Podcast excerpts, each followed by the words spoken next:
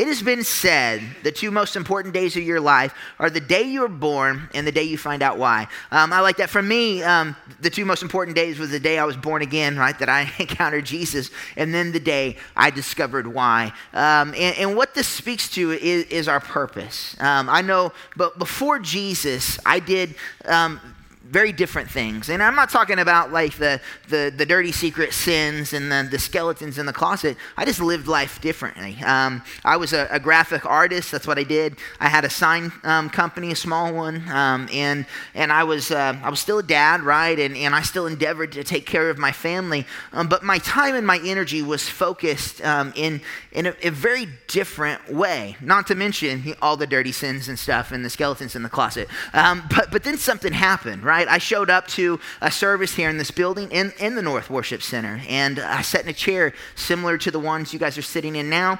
I listened to uh, a, a, bald guy talk about some stuff, and I'm like, who is this man? What is he talking about? No. Um, but uh, I heard a message and I fell asleep in it because I was drunk. And um, but I came back and and I struggled to stay awake, and, and I struggled to lean in, and um, and I just I just knew this. I knew that I wanted something different in my life. I'd really reached a place where I wasn't satisfied, and and I kind of went through the motions for five years um, or so. And I would show up here, and, and I was a part of what was taking place, and, and people knew me, and, and I began to develop relationships and being involved. Um, but I, I really didn't know anything about God, and I especially didn't know anything about what God wanted me to do. And, and I, just, I just showed up, and, and I was here. And then one day, it hit me like a ton of bricks. Um, I'll, I'll, never forget it. Um, it was really it was really just crazy. I woke up and I was so hungover. Um, and there was blood in my house. Um, actually, uh, this gentleman right here on the, the front, um, we had gotten into a drunken brawl um, in my house, not out of anger. That's just kind of one of the things that we did. Um, and I remember he's like, he woke up, he's like, I think I need to go to the hospital.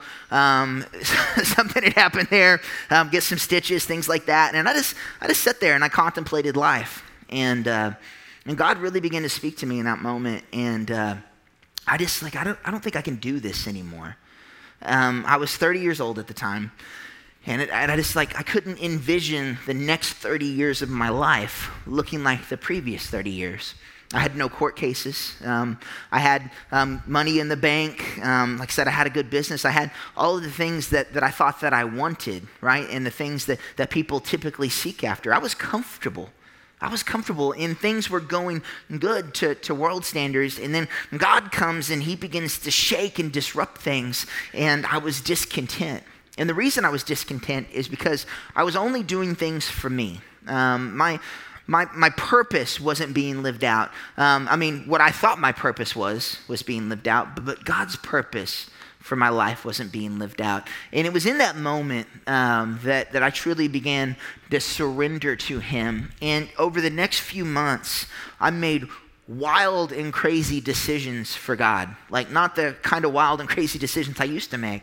Um, but I, I started telling people, like, I'm called the ministry. And they're like, You're, you're crazy. Um, like, did you drink Kool Aid? Did they give you white Nikes um, and a jumpsuit? Like, what's going on here? And I'm like, No. And, and, and I'm talking to my dad, and I'm like, I'm going to shut down my business. I'm going to do different things. And I remember he said, You know, you're not going to make any money. And I was just like, No, I just, I have to do this. Like I, it was like a, the light switch came on, and and I knew that I could never, ever go back, because I had realized that, that God had had called me to something better than than all of that that mess and that sin and and and the craziness of, of my previous life and and I began to to pursue Christ the best that I, I knew how.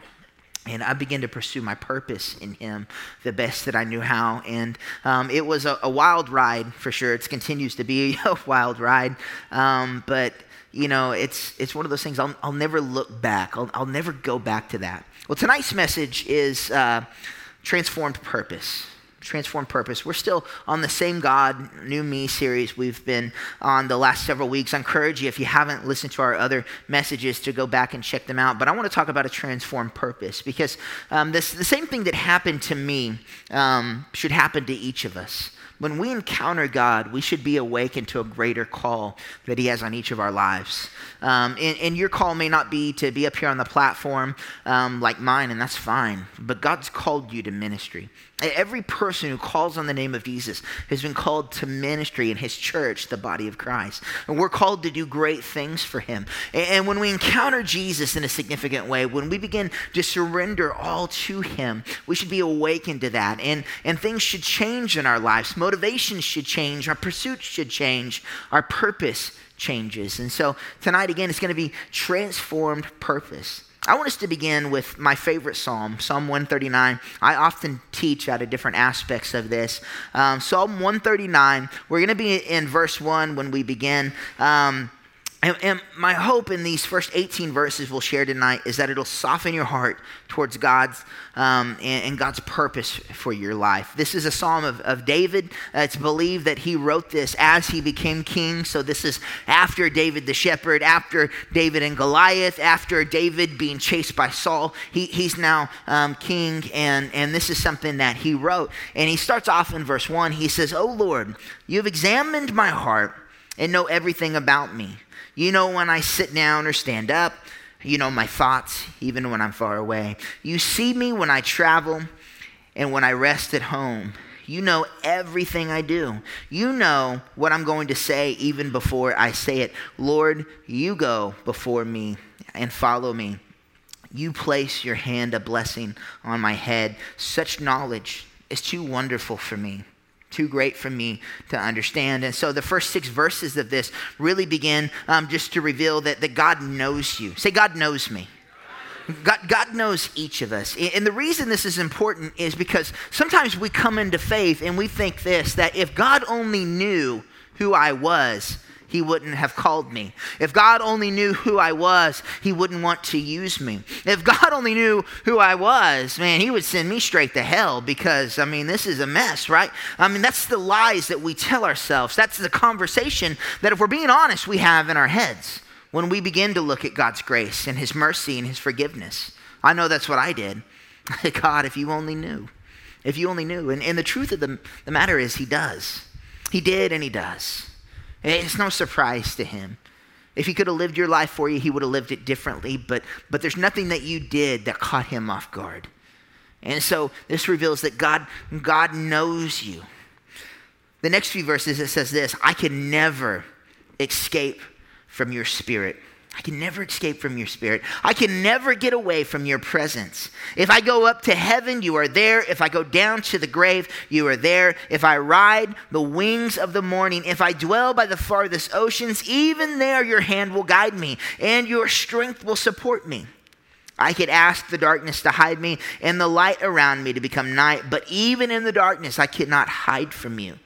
To you, the night shines as bright as day. Darkness and light are the same to you. And so these next few verses reveal this that, that God is with you.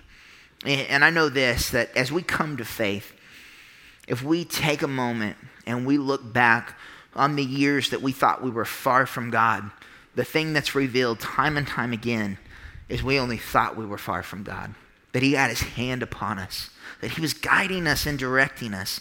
I, I, know in my own story, I can look back where, where I've, I've overdosed, um, been in car accidents and, and, different things where I shouldn't be standing here today. And to me, that's, that's evidence of, of God's um, sovereign hand upon my life, protecting me in spite of my immense stupidity and saying, just hold on just a little bit longer. That, that he, he know, he knew that one day I would surrender all.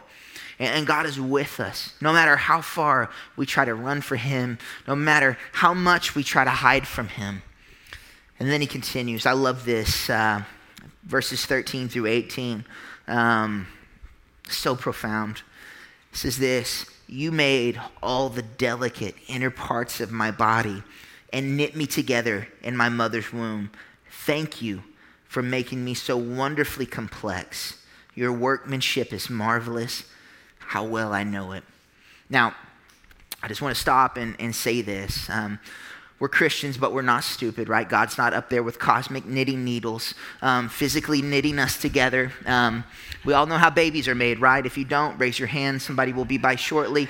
They've got pictures and graphs. Um, they're going to help you out. Um, so it's not, it's not talking about that, right? It, it's talking about that there's an intentionality.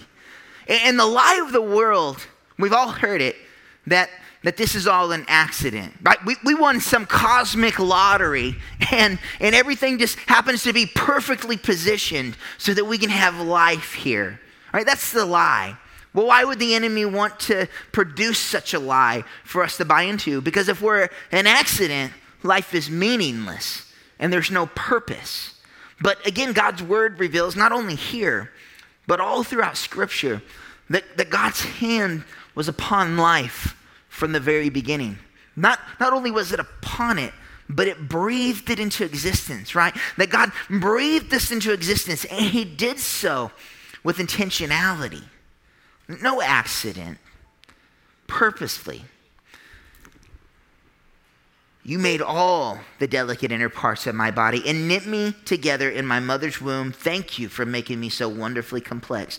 Your workmanship is marvelous how well I know it. It goes on, it says, You watched me as I was being formed in utter seclusion. As I was woven together in the dark of the womb, you saw me before I was born. Every day, say every day, every day of my life was recorded in your book. Every moment, say every moment, every moment laid out before a single day had passed. I was listening to a message a couple years ago, and um, the, the gentleman teaching on this, he made uh, a statement in regards to this passage, and he said this You were made for the day, and the day was made for you. You were made for the day. I mean, if we if we walk this out to its conclusion, that you could have been born anywhere in any time, yet you were born here and in this time, right? And, and if we look at God and his handiwork, and we know that it's purposeful and intentional, that, that not only was this time created for you, you were created for it. And, and the profound thing about that, if that's true, you're perfectly equipped for the life that you're walking out of now. Now, you may be stupid like I was stupid and you've, you've jacked it up immensely and you've made it much more difficult than God originally intended it to be. But you were made for the day, and the day was made for you. You, you are perfectly capable of facing the things that God has laid out or the things that you've walked into because of the sinful, broken world that we live in. Again, he goes, You watched me as I was being formed in utter seclusion, as I was woven together in the dark of the womb. You saw me before I was born. Every day of my life was recorded in your book, every moment laid out before a single day had passed.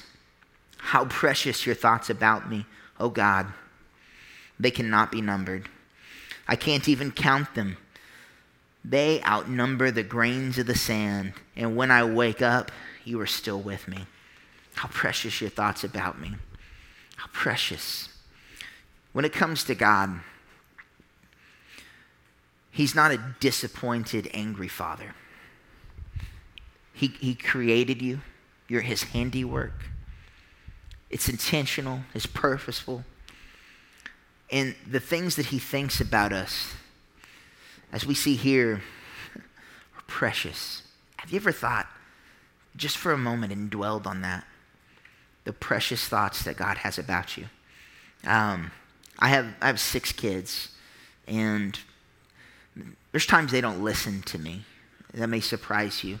Um, and, and, there's times that, um, that I'm frustrated with them. But there's never a single moment that passes that I don't have precious thoughts about my children, that, that I look forward to wedding days and graduations, time with them. Right, as parents, we see that. Right, we dream about their beautiful futures. We're filled with that hope and that excitement about who they are and this precious life we've created. And, and we're not even capable of a fraction of God's love. And if we have such precious thoughts about the life we created. Look back on the life that God created.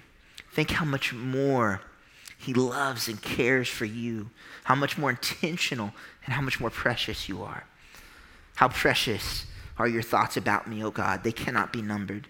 I can't even count them. They outnumber the grain to the sand. And when I wake up, you are still with me. Those last set focuses on the fact that God made you. When we understand these simple yet profound truths, it transforms our understanding of our time here. And ultimately, my prayer is that it'll transform your understanding of your purpose. When, when you realize that God knows you, God is with you, and that He made you. Tonight, I want us to look at three different aspects of our purpose.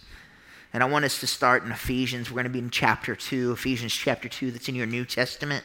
Um, I, I, want to encourage you to, if you have the YouVersion Bible app, if you go to the events tab, we put everything on there. Um, all of the um, notes that we use, even the ones that you don't find up here on the, on the screen. Um, it's the easiest way to navigate our messages here. But starting um, in Ephesians chapter 2, verse 1, it says, once you were dead because of your disobedience and your many sins, you used to live in sin just like the rest of the world, obeying the devil, the commander of the powers in the unseen world. He is the spirit at work in the hearts of those who refuse to obey God. All of us, say all of us, all of us used to live that way following the passionate desires and inclinations of our sinful nature. By our very nature, we were subject to God's anger, just like, say, just like, just like everyone else. Those first three um, verses of, of Ephesians chapter 2 right there. I, I, love that because it reminds me when I look back, you know, in those moments of God, if you only knew me,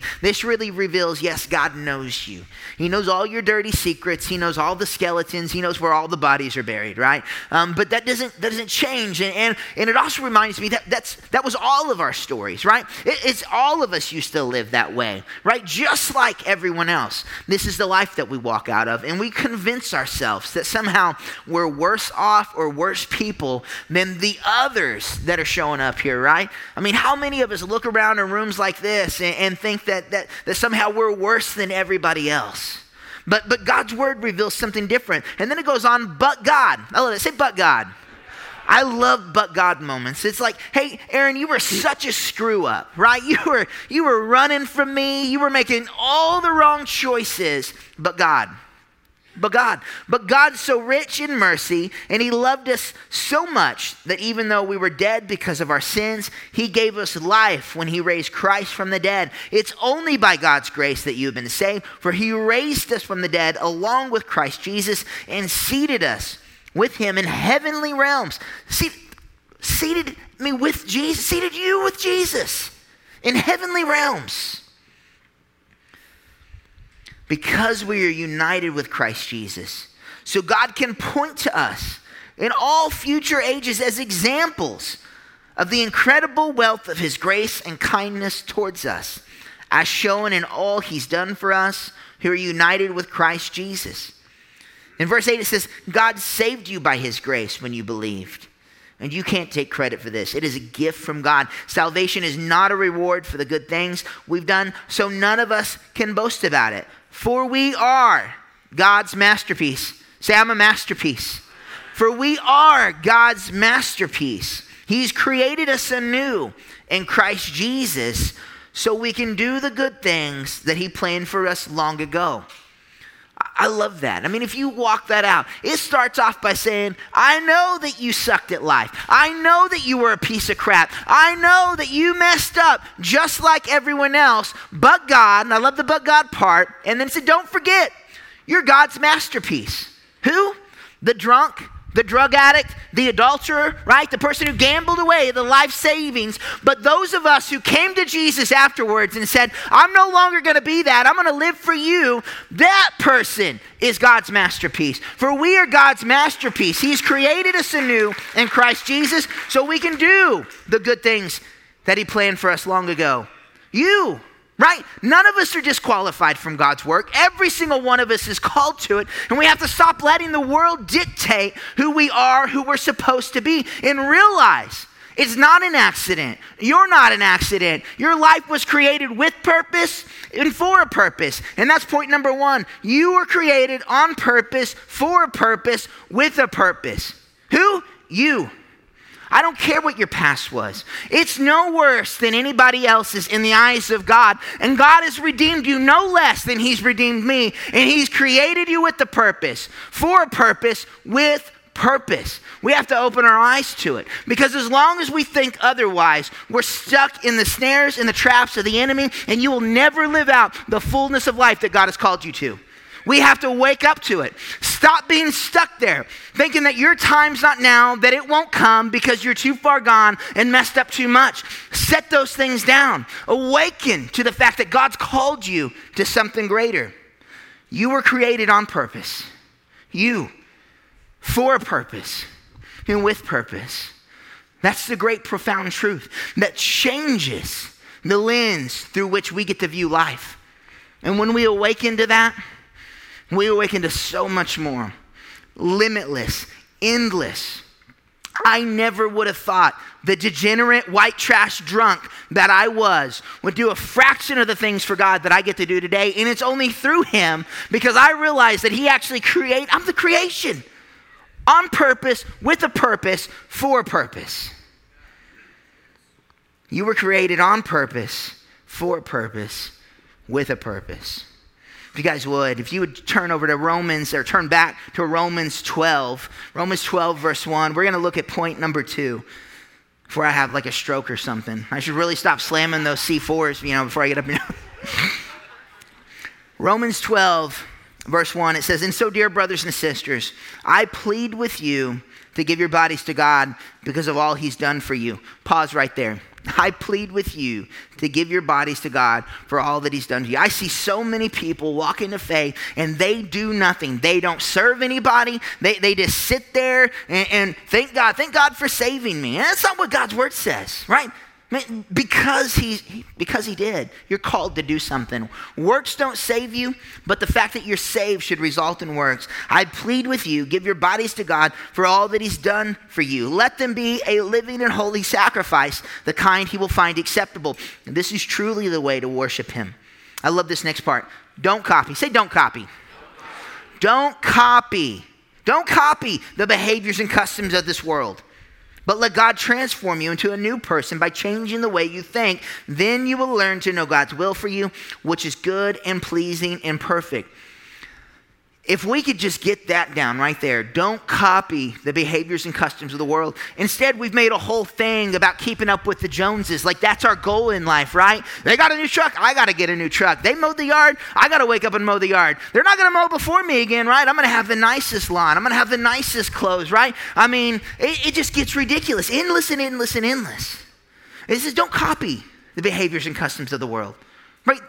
Let God transform you away from that nonsense. That's the old man. That's the old woman. That's the old life. That's what I chased before I knew God's purpose. Right? And then we're supposed to awaken to the fact that, oh, I'm not meant just to be a mindless consumer. I'm actually meant to do something to bring glory to God right? Not to bring glory to my family name because I've got the biggest house on the block and the biggest backyard, right? That's the nonsense that we pursue.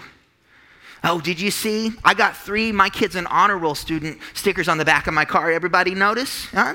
No, I mean, that, that's not what it's about. It's about God. Don't copy the behaviors and customs of this world, but let God transform you into a new person by changing the way you think. Then you will learn to know God's will for you, which is good and pleasing and perfect. Say perfect. Nothing in my life could have ever carried the moniker perfect before God stepped into it. But God perfects things. Every good and pleasing thing I have is because of God. And when we awaken to our purpose, we realize that. The, the old man, old self, old ways bring nothing but death and destruction, despair. But, but we let God get a hold of us and we discover His will, not, not Aaron's will. We discover His will, and it's worth something. Nothing I do outside of God is worth a lick but we discover God's will, which is good and pleasing and perfect. And that brings me to point number two our purpose is not of this world. As long as our eyes are set on, on the natural, and we fail to realize that we live in the supernatural. That, that, that as long as our eyes are focused on the fact of what we can have that's materialistic, and we, we, we don't spend a moment thinking about the, the forever, right? The eternity, we miss it. My purpose is not of this world. It can't be. There's nothing wrong with enjoying what God's given us here, but it, it can't be Lord, right? That our purpose can't be wrapped up in that. Our purpose is not of this world. We're called to something greater. We're called to be citizens of heaven. And having a worldly point of view is what leads to addiction. It's what leads to captivity. It's what keeps us stuck there. We have to begin to shift our focus and realize our purpose is not of this world. I wrote this down. The worst that God has to offer is better than the best that the world has to offer. I'm going to say it again. The worst of what God has to offer is better than the best of what the world has to offer. We need to begin to shift the lens through which we view life and live life and realize it's not about any of this. It's just about Him. It's just about Him. Let's turn to 1 Corinthians chapter 10. We'll be in verse 31 as, uh, as we move towards closing. Um, it says this in verse 31 it says, So whether you eat or drink or whatever you do, do it all for the glory of God. So, this is the Apostle Paul. He wrote this letter um, to the church of Corinth. Um, they had become um, kind of sinful in the things that they did. I say kind of, it was um, profoundly sinful. Um, and he was addressing um, these things in their, their church community. And, and he's reminded them, and he's been talking about things that you eat or drink. You know, can we eat food that's offered to idols, this, that, and the other? And, and that's not the focus of the point here. But, but he says this, which is really profound, and it, it wasn't just focused on that context. This part was broad. Whatever you do, say, whatever I do. Whatever you do, do it all for the glory of God. Let that sink in a moment there's so many things that I can't claim was for the glory of God. Um, when I was driving here, for instance, I got really angry on the road. There was this stupid water truck that wouldn't get out of the way, driving in the fast lane. And every time I got over, you know, other people seemed like they were going slower, right? And there was nothing about my driving that was to the glory of God. But to be honest, should have been. Should have been, right? it's the thing. Um, I, one of the things that, that I do is uh, we have Live Free, our, our, men's house. I love it. I uh, love the guys there. Um, this past Sunday, um, I spoke to one of the men there in a way that was not, not to the glory of God. It was embarrassing. It was shameful. I was frustrated, and I had to go back to that man, and I had to ask for his forgiveness. There was nothing about the conversation before that that I could say this was me doing God's work. It was the exact opposite. But, but whatever we do, whatever we say, whatever we participate in, should be to the glory of God. Now, our, our worldly purpose, when, it, when we're wrapped up in things of this world, let's be honest, it's for our glory. I, I used to work my butt off in my business, not so God's name would be made great, but so mine would. I wanted people to know who I was. I wanted people to think I was worth something, right? That, that, that I had something. How immature I was. But everything we do should be for the glory of God. And that brings us to point number three. We need to understand it's not about you. When it comes to our purpose, it's not about you. It's not about you. I can't even say how many messages I've done. I don't know if you guys have noticed that have that exact same writing because it's so true. We, we live in, in a culture, and, and even in our church communities, that we think it's all about us. That, that Jesus came just for us. And in a sense, he did. but it was all about God's glory. God came for us so that we could be about God, so we lift Him up. And, and it's not about you. Your purpose cannot be inwardly focused. It's that selfishness when we make it all about us that leads to the destructive behavior that destroys marriages, that hurts our children, that, that wrecks professional relationships, that wreak havoc on communities. We, we were called to something better. Jesus talked about it. He said, you know, the, the world does it this way, right? But among you, it'll be different. And, and the greatest among you will be the least. That's what we're called to. And, and that's what our purpose will be attached to. Is, is how can we be less about us and more about God and others? It's not about you.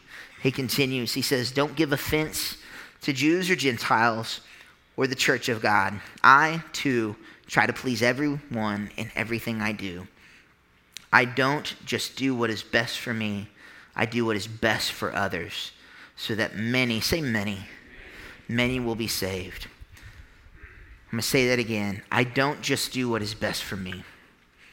I don't just do what is best for me. I do what is best for others so that many may be saved. That was perfect. I love it.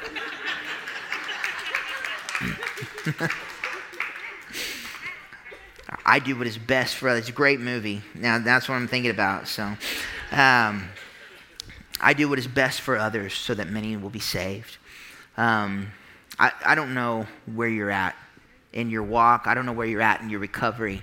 Um, but, but I know this that, that you will never experience all that God has for you until you begin to know what your purpose is. What has God called you to? And, and I'm not saying platform ministry. I'm not saying you need to be a preacher. I'm not saying you need to quit your job like I did and go off on some wild tangent. I'm just saying you, you need to be wholly devoted to Him and, and seeking Him and seeking the purpose He has for your life.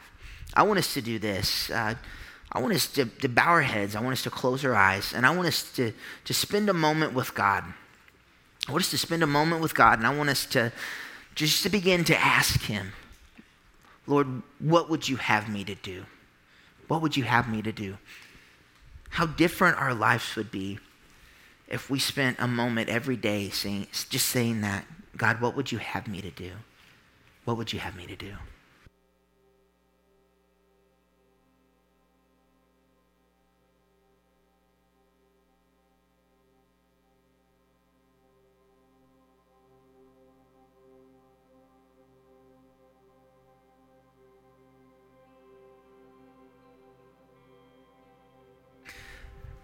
Father, I thank you for those that you've brought here tonight.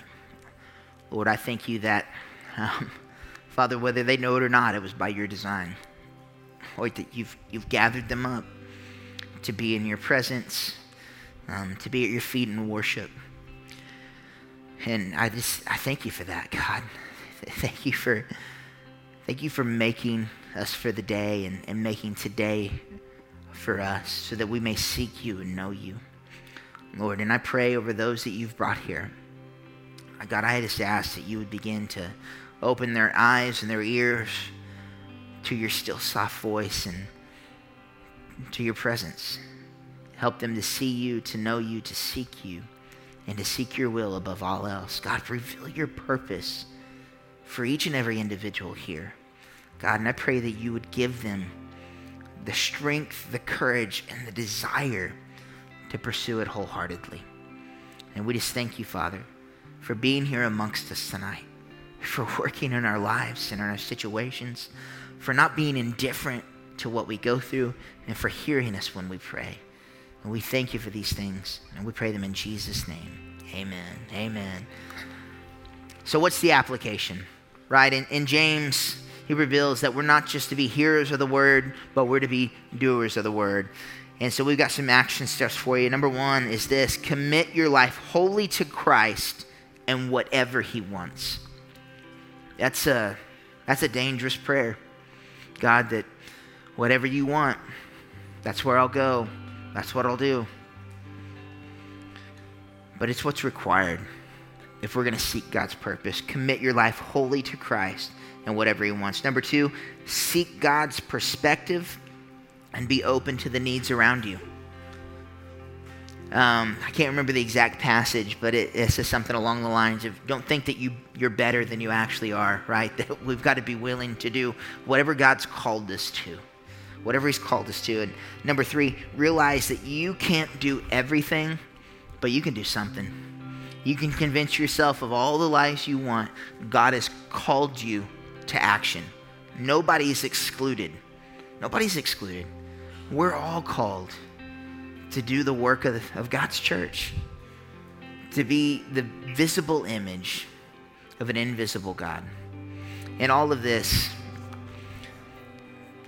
your purpose, what He's called you to, it starts with a relationship with Him. Right? That, that's when He begins to, to really move, right? That's when everything changes. And so, with that, that means, it's where we realize we can't save ourselves but we know and believe that Jesus can. Where we ask for forgiveness and we make him Lord of our lives. And that Lord's authority, right? That, that we give it all to him and say, God, it's yours. You're in control. And so if you've never done that before, if you've never given it all to him, if you've never made Jesus Lord, here in just a moment, we're going to have some people down front. They would love to pray with you and for you so you can make the greatest decision of your life, and that's to become a Jesus follower. Number two, maybe you're here, you've done that before, but you've gotten off track, right? You lost sight of what He's called you to. You tried to run away from it, maybe, but He's called you back, and, and you're just asking yourself, can I recommit? Absolutely. If you're in here tonight and, and you want to recommit your life, same offer stands. Here in just a moment, we're going to have some people down front. They would love to pray with you and for you so that you can come back home. And then maybe God's just been dealing with a particular thing in your life. I'm not asking you to share it with me because God knows what it is. But if that's you, we've got some white chips down here on the table. And there's nothing significant about them, right? It's, a piece of plastic. But when God speaks to us and deals with us on something, and we act out of faith and we get out of our seats and we come down here knowing and expecting God to move, that's profound.